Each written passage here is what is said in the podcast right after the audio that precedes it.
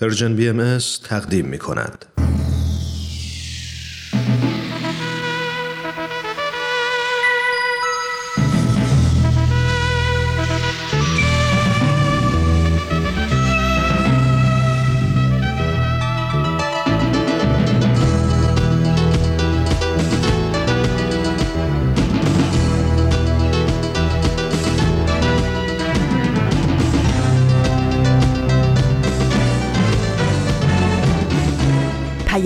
دوست، برنامه‌ای برای تفاهم و پیوند دلها.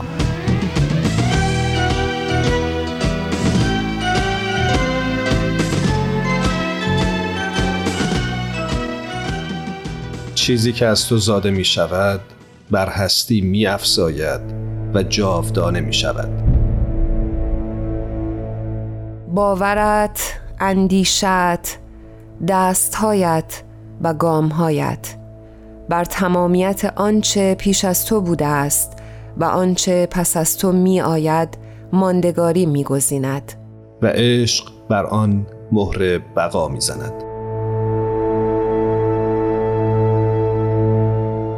شعری که خوندیم از خانم محفوظ ثابت، شاعر باهایی که این روزها مجدداً در بند هستند و گرفتارند.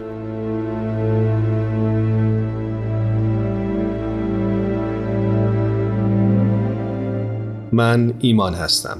من هم هرانوش هستم. در خدمت شما خواهیم بود در پادکست هفت. تنها دو روز دیگه به روز هجدهم ژوئن برابر با بیست و هشتم خرداد مصادف با چهلمین سالگرد اعدام ده زن باهایی در شیراز، ده زنی که در یک شب در میدان چوگان این شهر به دار آویخته شدن باقی مونده.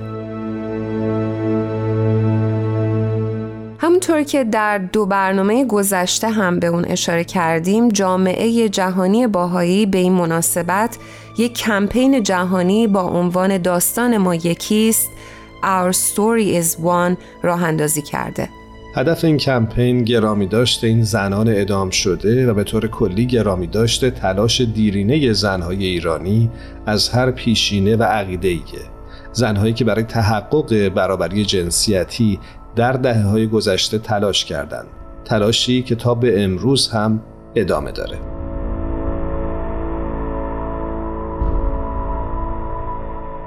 بریم سری بزنیم به تقویم. امروز جمعه بیست و ششم خرداد سال هزار و چهارصد و دو خورشیدی برابر با شانزدهم ژوئن دو هزار و بیست و سه میلادیه و شما با سومین ویژه برنامه پادکست هفت همراه ما هستید. در ایستگاه اول بریم سراغ خبر هفت.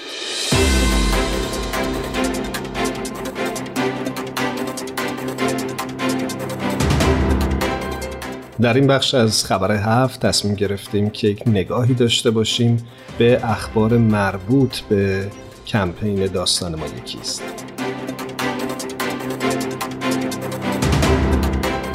خانم سیمین فهندج، نماینده جامعه جهانی بهایی در سازمان ملل در ژنو، عنوان کردند که میزان حمایتی که تا این لحظه دریافت کرده ایم ما را بسیار تحت تأثیر قرار داده است. این حمایت‌ها نشان می‌دهد که فراخوان یکپارچه برای مشاهده تلاش‌های زنان ایران برای برابری جنسیتی به عنوان بخشی از یک داستان مشترک پیامی بوده است که همه با آن احساس همدلی کردند. همه ما عمیقاً به هم مرتبط هستیم و داستان مشترکی داریم. ما همه در یک مسیر به سوی برابری جنسیتی که ارزشی مشترک است قدم برمی‌داریم که امروز به یکی از آرمان‌های اساسی مردم ایران تبدیل شده است. داستان ده زن بهایی یک فصل از داستان ادامه‌دار استقامت و فداکاری زنان ایران برای برابری است. امروز در خون و اشک و زخم هزاران زن جوان در ایران که خواهان تحقق برابری‌اند، میتوان طنین بی‌عدالتی وارد شده بر ده زن شیراز را دید که مرگ دلخراششان زندگی بسیاری را تحت تأثیر قرار داده است.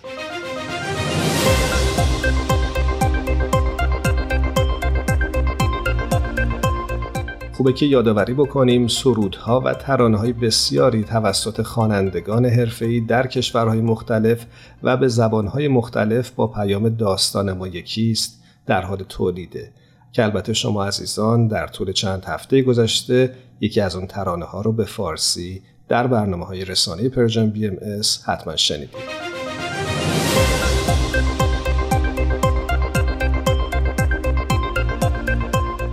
همچنین برنامه‌های یادبودی در کشورها و مناطق مختلف جهان به همین مناسبت در حال برگزاریه. روز بیست و یکم ماه ژوئن برابر با سی و یکم خرداد ماه یک جلسه بلندپایه بین‌المللی در لندن با حضور مقامات سازمان ملل متحد، سازمان‌های بین‌المللی، جامعه مدنی، مدافعان برجسته حقوق بشر و نمایندگان دولتی و رسانه‌ها برگزار خواهد شد.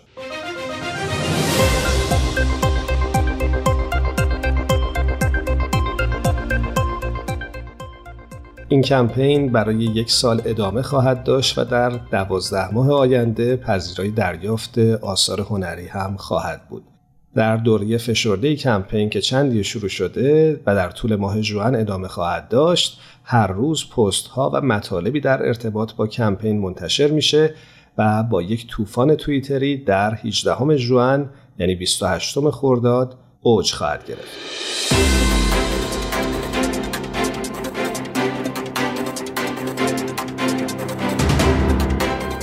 خاطرتون باشه که شما هم میتونید از طریق هشتگ داستان ما یکی است و یا هشتگ انگلیسی Our Stories One با این کمپین همراه بشید و کارهای هنری خودتون رو در حمایت از این کمپین ارسال کنید.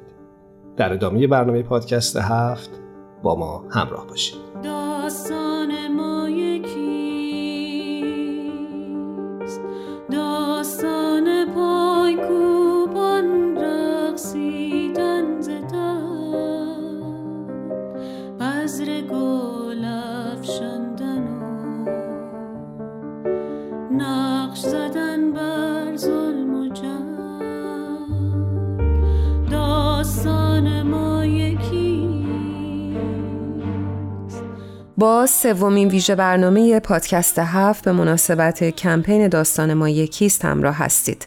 در بخش بعدی مهمان ویژه‌ای داریم که فکر می‌کنم که همتون از این گفتگو لذت ببرید. آقای مزدک اعتمادزاده با ما روی خط هستند، وکیل و حقوقدان. بریم باشون همراه بشیم. بریم از ایشون بیشتر راجع به مسئله برابری جنسیتی در قوانین بشنویم.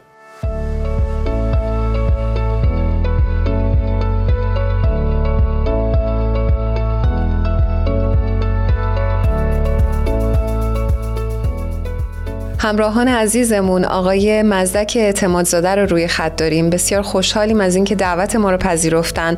آقای اعتمادزاده خوش اومدید به برنامه خودتون. درود بر شما. متشکرم از دعوت شما. سلام عرض می‌کنم خدمت کلیه شنوندگان عزیز، بینندگان عزیزتون. امیدوارم که بتونم اطلاعات مفید و فایده‌ای رو خدمتتون ارائه بدم. منم خدمتتون درود و سلام میگم جناب اعتمادزاده و سپاسگزارم که با پادکست هفت همراه شدید. ما امروز راجع به کمپینی صحبت میکنیم که جامعه جهانی بهایی مدتی هست راه اندازی کرده. عنوان این کمپین هست داستان ما یکی است. هدفش هم آگاهی رسانی در خصوص مسئله برابری جنسیتی هست. ما میدونیم که شما سالها در ایران به عنوان وکیل در سیستم قضایی فعالیت میکردید. میخوایم ازتون بپرسیم که از دیدگاه شما این نابرابری جنسیتی که در جامعه ایران دیده میشه بیشتر ریشه در قوانینی داره که در اون کشور حکم فرماست یا نه اون رو بیشتر ریشه دار میبینید در مسئله عرف و به خصوص نگاه مرد سالارانه‌ای که در جامعه وجود داره؟ به من اجازه بدین که من برگردم به قانون قانون مدنی ایران مصوب سال هزار و سیصد و هفت که توی اون زنها رو نصف مرد دونستن، یعنی از باب ارث زن نصف مرد هستش. توی قانون آینده‌سازی مدنی ما هم مثلا در مورد شهادت شهودی که مثلا واقعا ازش استفاده بکنیم تو دعوا، زنها رو نصف مرد دونستن، یعنی شهادت یک مرد مساوی با دو تا زن میشه.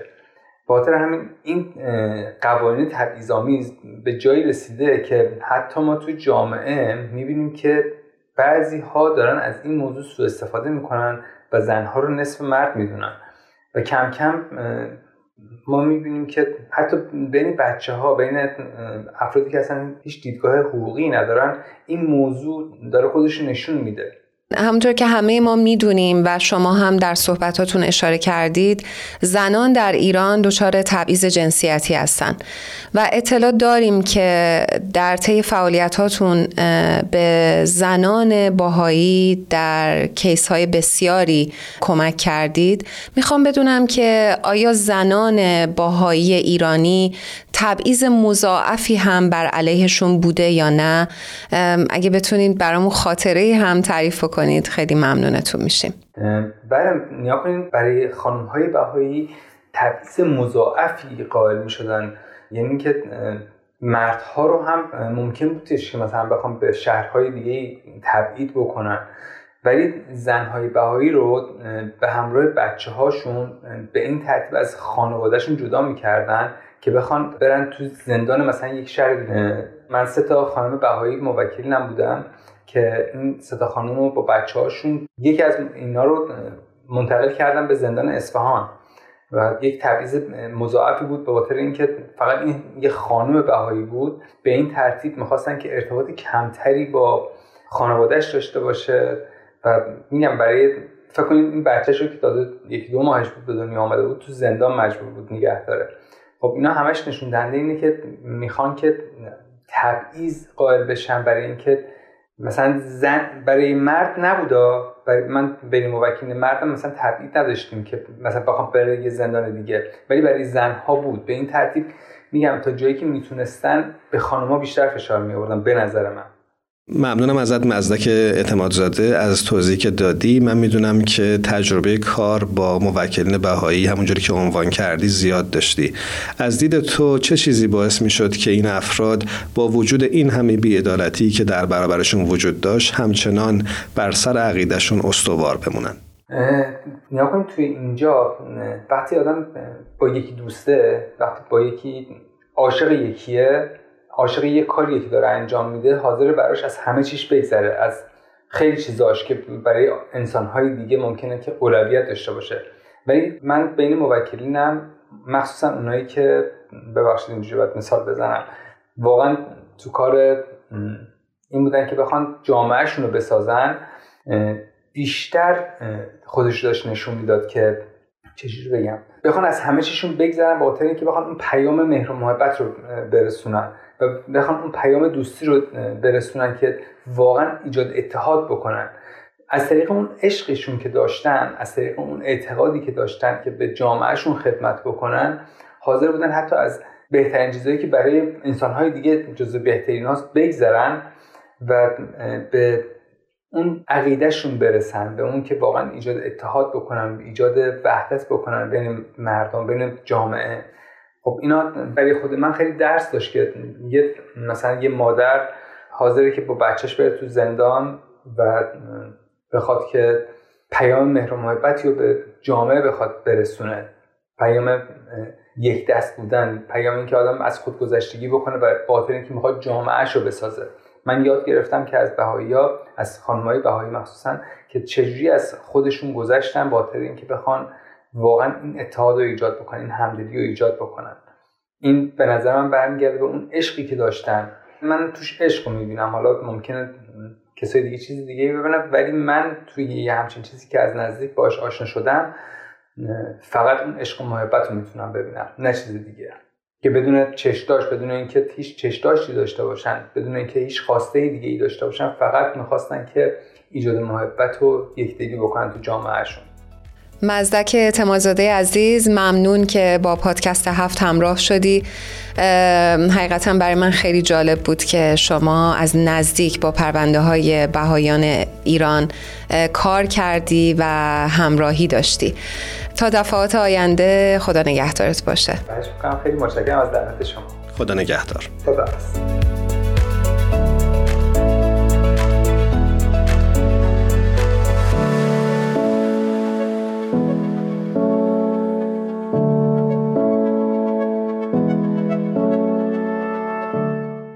اونجا شنیدید صحبت‌های آقای مزدک اعتمادزاده بود، وکیل و حقوقدان، از تجربه خودشون در خصوص موکلین باهایی که در ایران با اونها کار کرده بودن.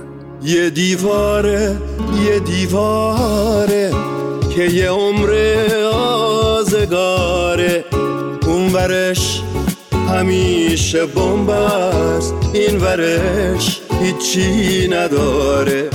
یه طرف همه سیاه و یه طرف همه سفیدیم، این طرف ریشه نداریم، اون طرف ریشه بریدیم. اگه از دیوار خونه چشممون جدا نمیشد، یه درخت پیر انجیر همه چیز ما نمیشد.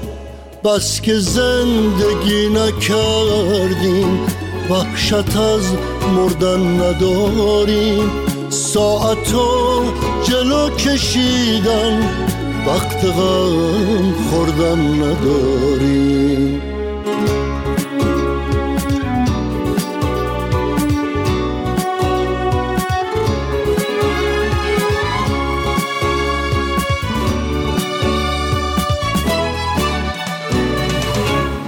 برای اون یه وجب خاک همه دنیامونو دادیم، ما برای بوی گندم خیلی چیزامونو دادیم.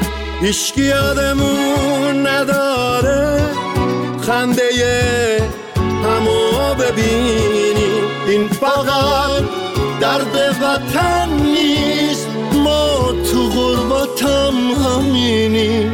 این ور و اون ور دیوار، درد ما هنوز همونه، آی شقایق ما جماعت، دردمون از خودمونه. روزگاری زنی از جنس بهار دستهایش را در باغچه کاشت و زنی دیگر از تیره نور گوشه سلولی کوچک و دور قلب سرخی برداشت.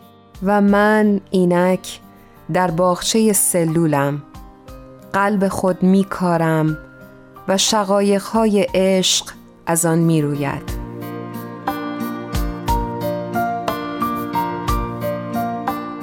پشت هر پنجره‌ای یک شقایق کافی است، باز باید کرد این پنجره را با عشق، باز باید کرد چشمها را با آیه نور. کوله بارم را میبندم بر پای نسیم، اوج میگیرم در باغ خیال، با تو میآیم تا حلقه ما.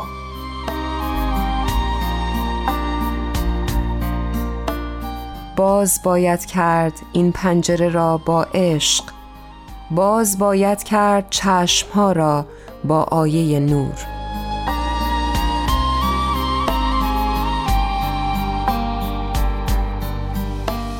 شعری بود از خانم محفوظ ثابت، شاعر باهایی.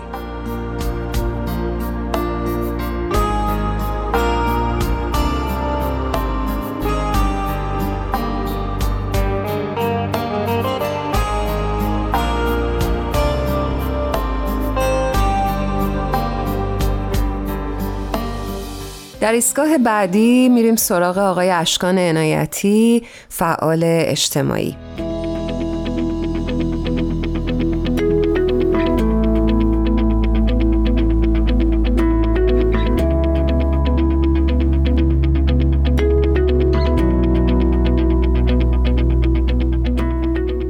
مهمان بسیار عزیزی داریم که بعد از مدت‌ها تونستیم باهاشون صحبت بکنیم. آقای اشکان عنایتی با ما روی خط هستن.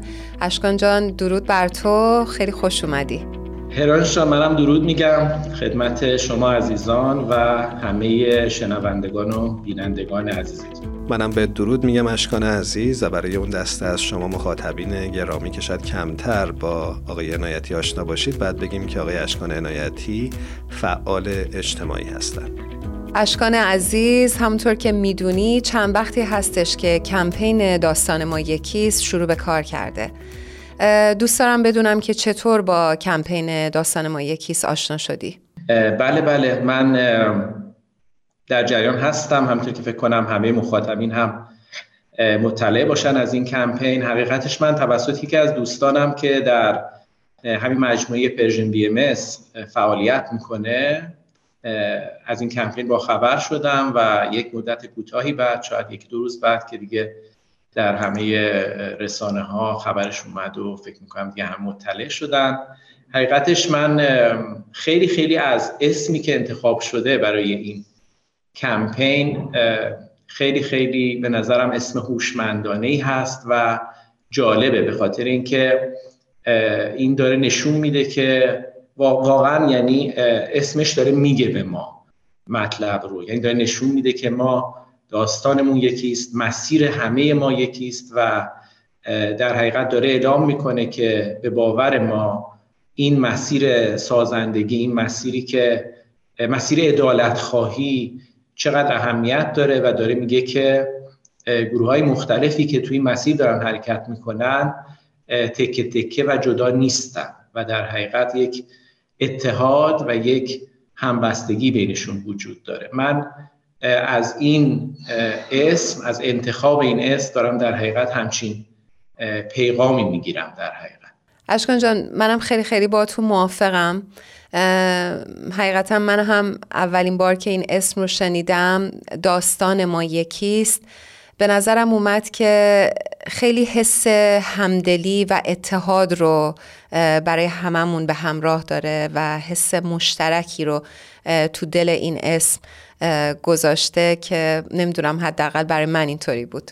بله هرانوش جان، دقیقا همین هست و همین نکته‌ای که شما گفتید، یعنی این یکی بودن این داستان چیزی نیست که ما بخوایم بگیم بیایید این داستان رو یکی بکنیمش و یکی یعنی یکی هست، این داستان یکیه در واقعیت، ما فقط میخوایم این رو بیان کنیم، فقط میخوایم به همدیگه کمک کنیم که بهتر این موضوع رو درک کنیم، وگرنه در واقعیت و در حقیقت این داستان یکی هست. ما باید تلاش کنیم که عمیق‌تر بشیم روی این موضوع. برای خود من راستش مثالی که این اسم میاره توی ذهنم مثال یک کتاب هست که من اسمشو میذارم کتاب برابری.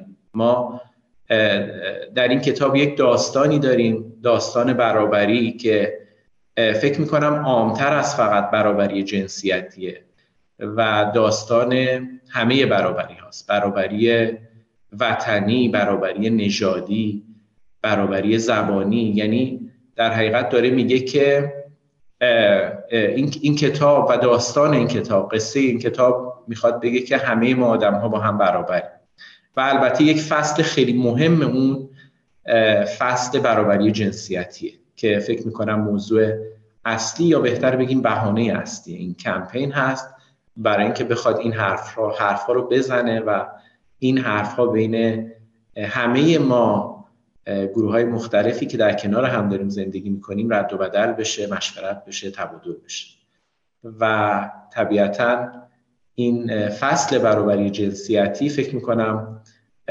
بخش‌ها و صفحات متعددی داره که سالیان سال هست، شاید دهه‌ها، صدها و هزارها که در حقیقت شروع شده نوشته شدنش و طبیعتاً ادامه هم خواهد داشت.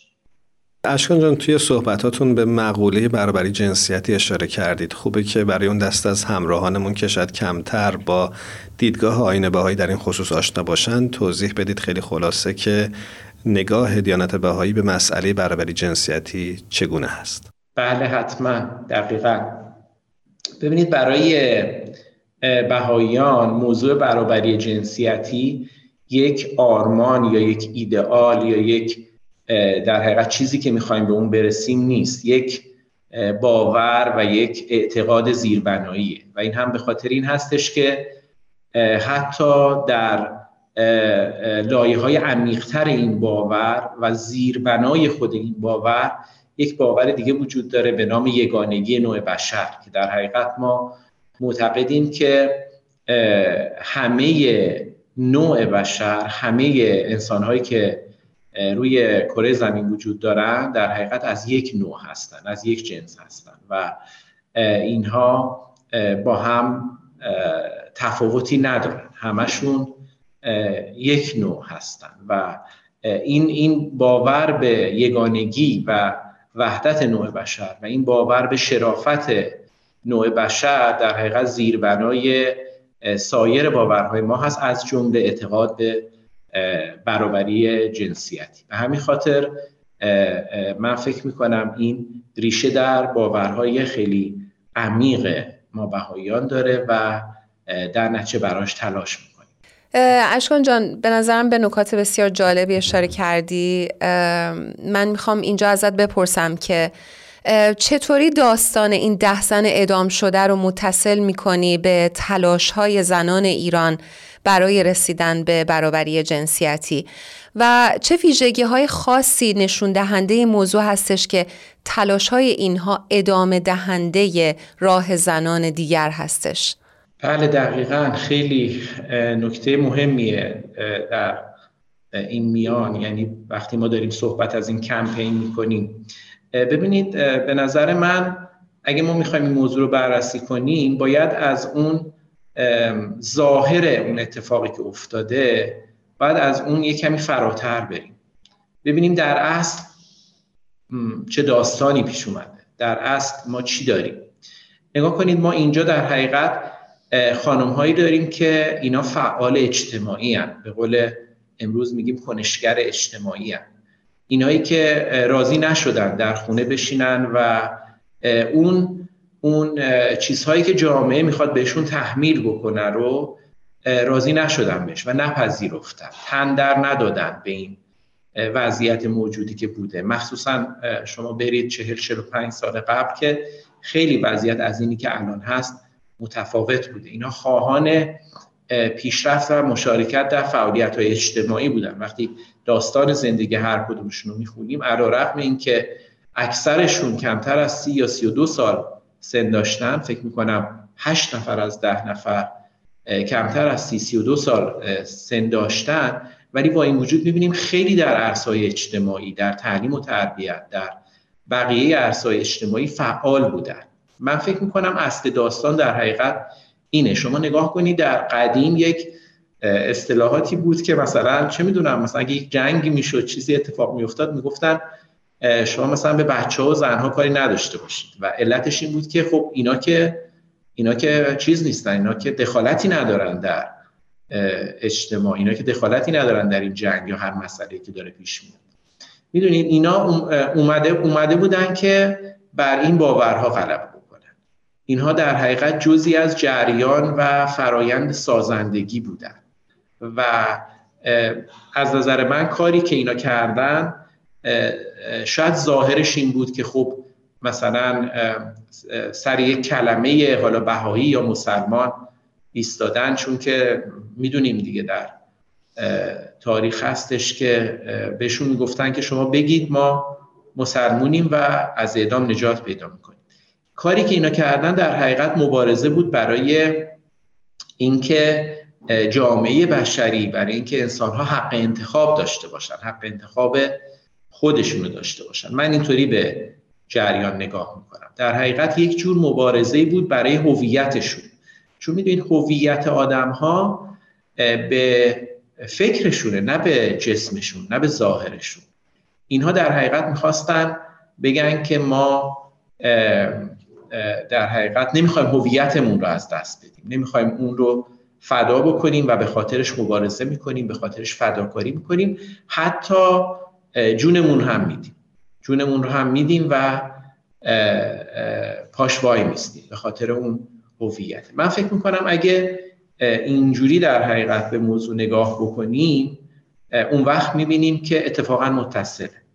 اتفاقا خیلی ها هستن که در طول تاریخ از ادیان مختلف، از نژادهای مختلف، از قومهای مختلف در همه جای دنیا، حالا امروز صحبت ما راجع به کشورمون ایران هست، خیلی ها در حقیقت به این شکل مبارزه کردن و در حقیقت داستانشون این بوده که میخواستن یک سری ارزشها، یک سری اصول رو حفظ کنن و نگه دارن، مثل مثلا احترام به عقاید بقیه، مثل احترام به دگراندیشی، احترام به تنوع و وحدت در تنوع. یا ارزشی مثل عدالت خواهی یا عدم تحمیل و اجبار. در حقیقت مبارزه این عزیزان مبارزه‌ای بوده برای حفظ چنین ارزش‌ها و چنین اصولی در جامعه. متشکریم ازت اشکان جان. امیدوارم که در این مسیری که هممون درش قرار گرفتیم بتونیم با همدیگه همداستان بشیم و برای اون هدف مشترکی که داریم بتونیم هر روزه نزدیک و نزدیکتر بشیم تا به هدفمون برسیم. خدا نگهدارت باشه.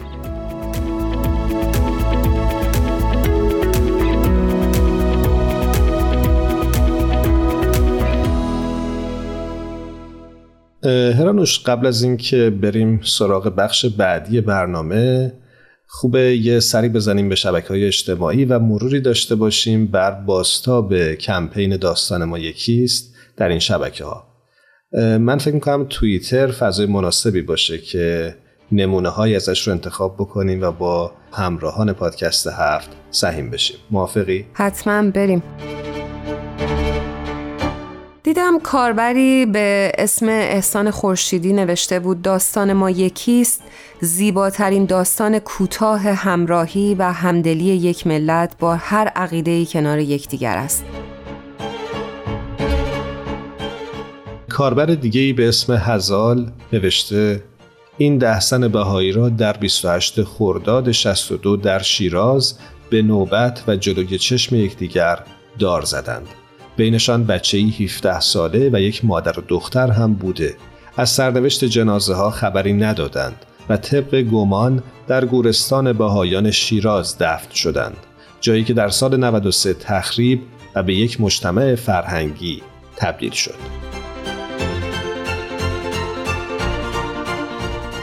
در توییتی دیگه خانم منصور حسینی یگانه نوشته که دادستان به باهایان اعلام کرد که چهار جلسه فرصت مسلمان شدن دارند.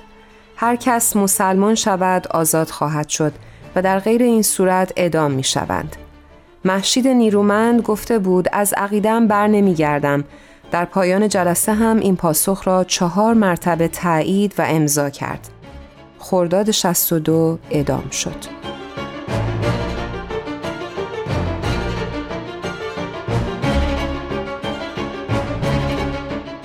امیدواریم که راهی که این عزیزان ادامه دادند و در اون قدم گذاشتند راهی باشه که روزی به سرانجامی ختم بشه که برابری جنسیتی و کلاً برابری و عدالت رو در ایران ما به همراه داشته باشه.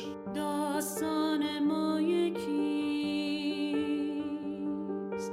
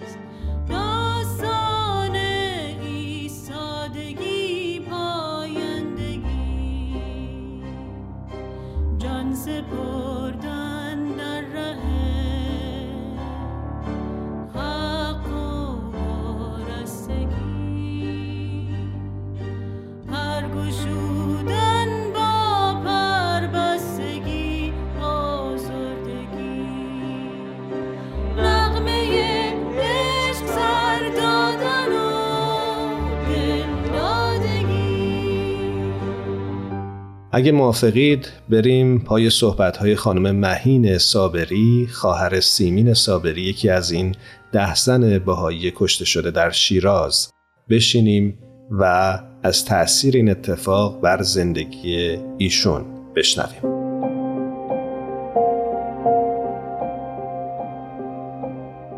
من مهین سابری هستم، خواهر دوشیزه سیمین سابری، یکی از ده خانمی که در بیست و هشتم خرداد هزار و سیصد و شصت و دو به دار آویخته شدن و جونشون رو تسلیم کردن.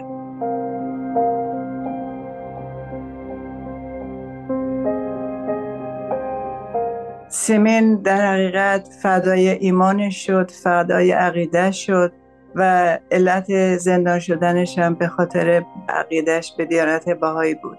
دیانتی که خودش بانی صلح و صفا و عشق و محبت و دوستی و آشتی بین همه بود و سیمین با تمام وجود به این تعالیم ایمان داشت. سیمین دختری بود که بی نهایت بی نهایت در این حال که عاشق زندگی بود، در این حالی که عشق می‌ورزید به همه افراد خانواده‌اش و بشر و بشریت، اما موقع امتحانات که شد ایمانش رو انتخاب کرد و در راه ایمانش فدا شد و در بیست و هشتم خرداد با نه تن از خانم‌های دیگه به دار آویخته شد.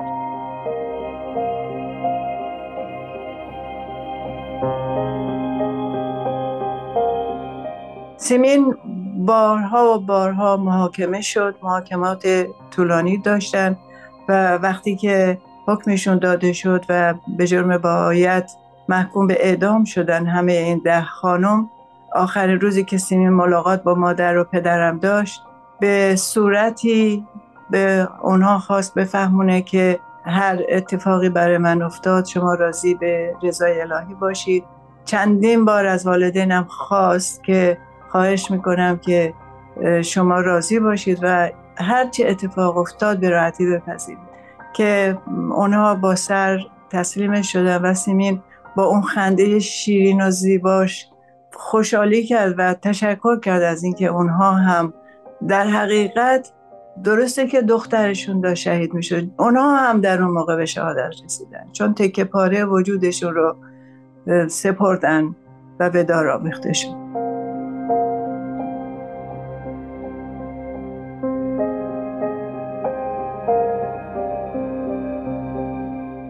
چون من هرگز نتونستم ملاقات بشم و شب آخری که سیمین فرداش به شهادت میرسید، من خوابی دیدم که خیلی مختصر این خواب رو براتون تعریف میکنم. خواب میدیدم به زندان عادل‌آباد رفتم و زندان عادل‌آباد درست هم همون چیزی بود که بعد از سالیان سال رفتم و اون زندان رو از نزدیک دیدم. در خیلی خیلی بزرگی داشت زندان. من رفتم به طرف اون زندان، یه سکویی بود، اونجا نشستم و انتظار اومدن سیمینم رو میکشیدم.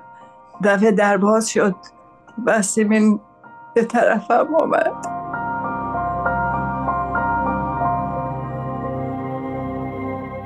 سیمین به طرفم اومد و اومد روی زانوی من نشست، همونطوری که همیشه همیشه توی بغلم می نشست. حتی زمانی که بزرگ بود همیشه توی بغلم می نشست.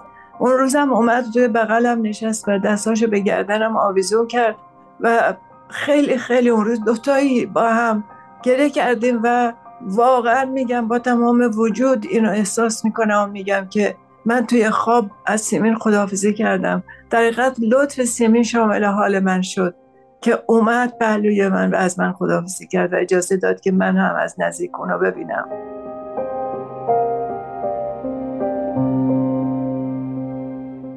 اگر در عرض هشت نه ماهی که سیمین زندان بود، خانواده‌هامون از پشت شیشه میرفتن و ملاقات میکردن و نمیتونستن دسترسی به وجودهای عزیزشون نداشتن، ولی من با تمام وجودم سیمین رو احساس کردم، سیمین رو توی بغل گرفتم و خداحافظی کردیم. هرچی التماسش کردم سیمین نرو، گفت من دیگه باید برم. التماسش میکردم، گریه میکردم سیمین نرو، و سیمین خداحافظی کرد و رفت. همینطوری که میرفت عقب عقب برمیگشت، رو به در زندان میرفت ولی عقب عقب من رو نگاه میکرد.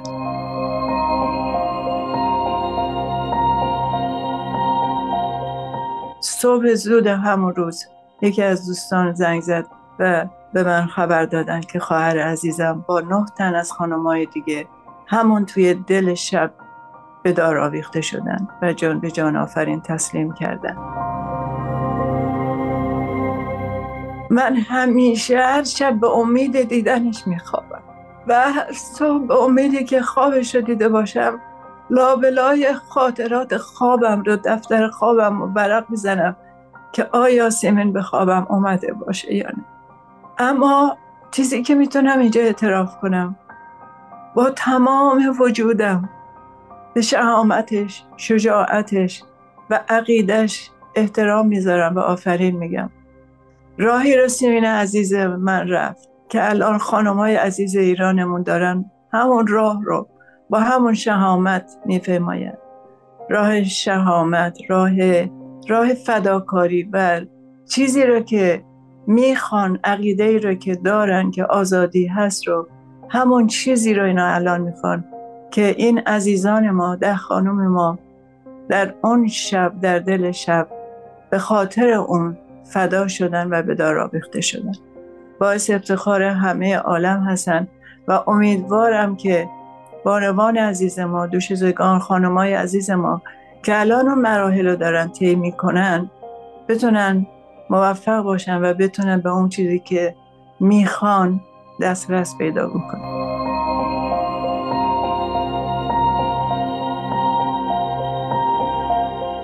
هر کدام از اینایی که گرفتار میشن، من خودم به شخصه اینجا احساس میکنم که خواهرم گرفتار شد. هر کدوماشون رو که به دار آویختن یا به قتل رسوندن، احساس میکنم خواهر من دوباره کشته شد. اینا همه خواهرای ما هستن.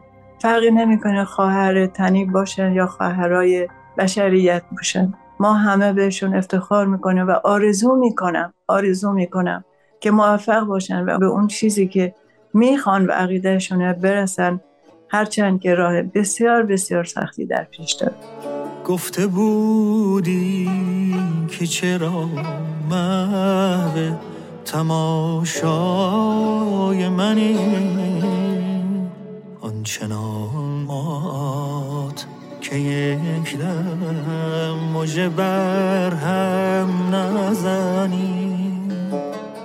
گفته بودی که چرا محو تماشای منی، آنچنان مات که یک دم مژه بر هم نزنی، مژه بر هم نزنم، مژه بر هم زنم تا که ز دستم نرود ناز چشم تو به قدر مژه بر هم زدنی، ناز چشم تو به قدر مژه بر هم زدنی.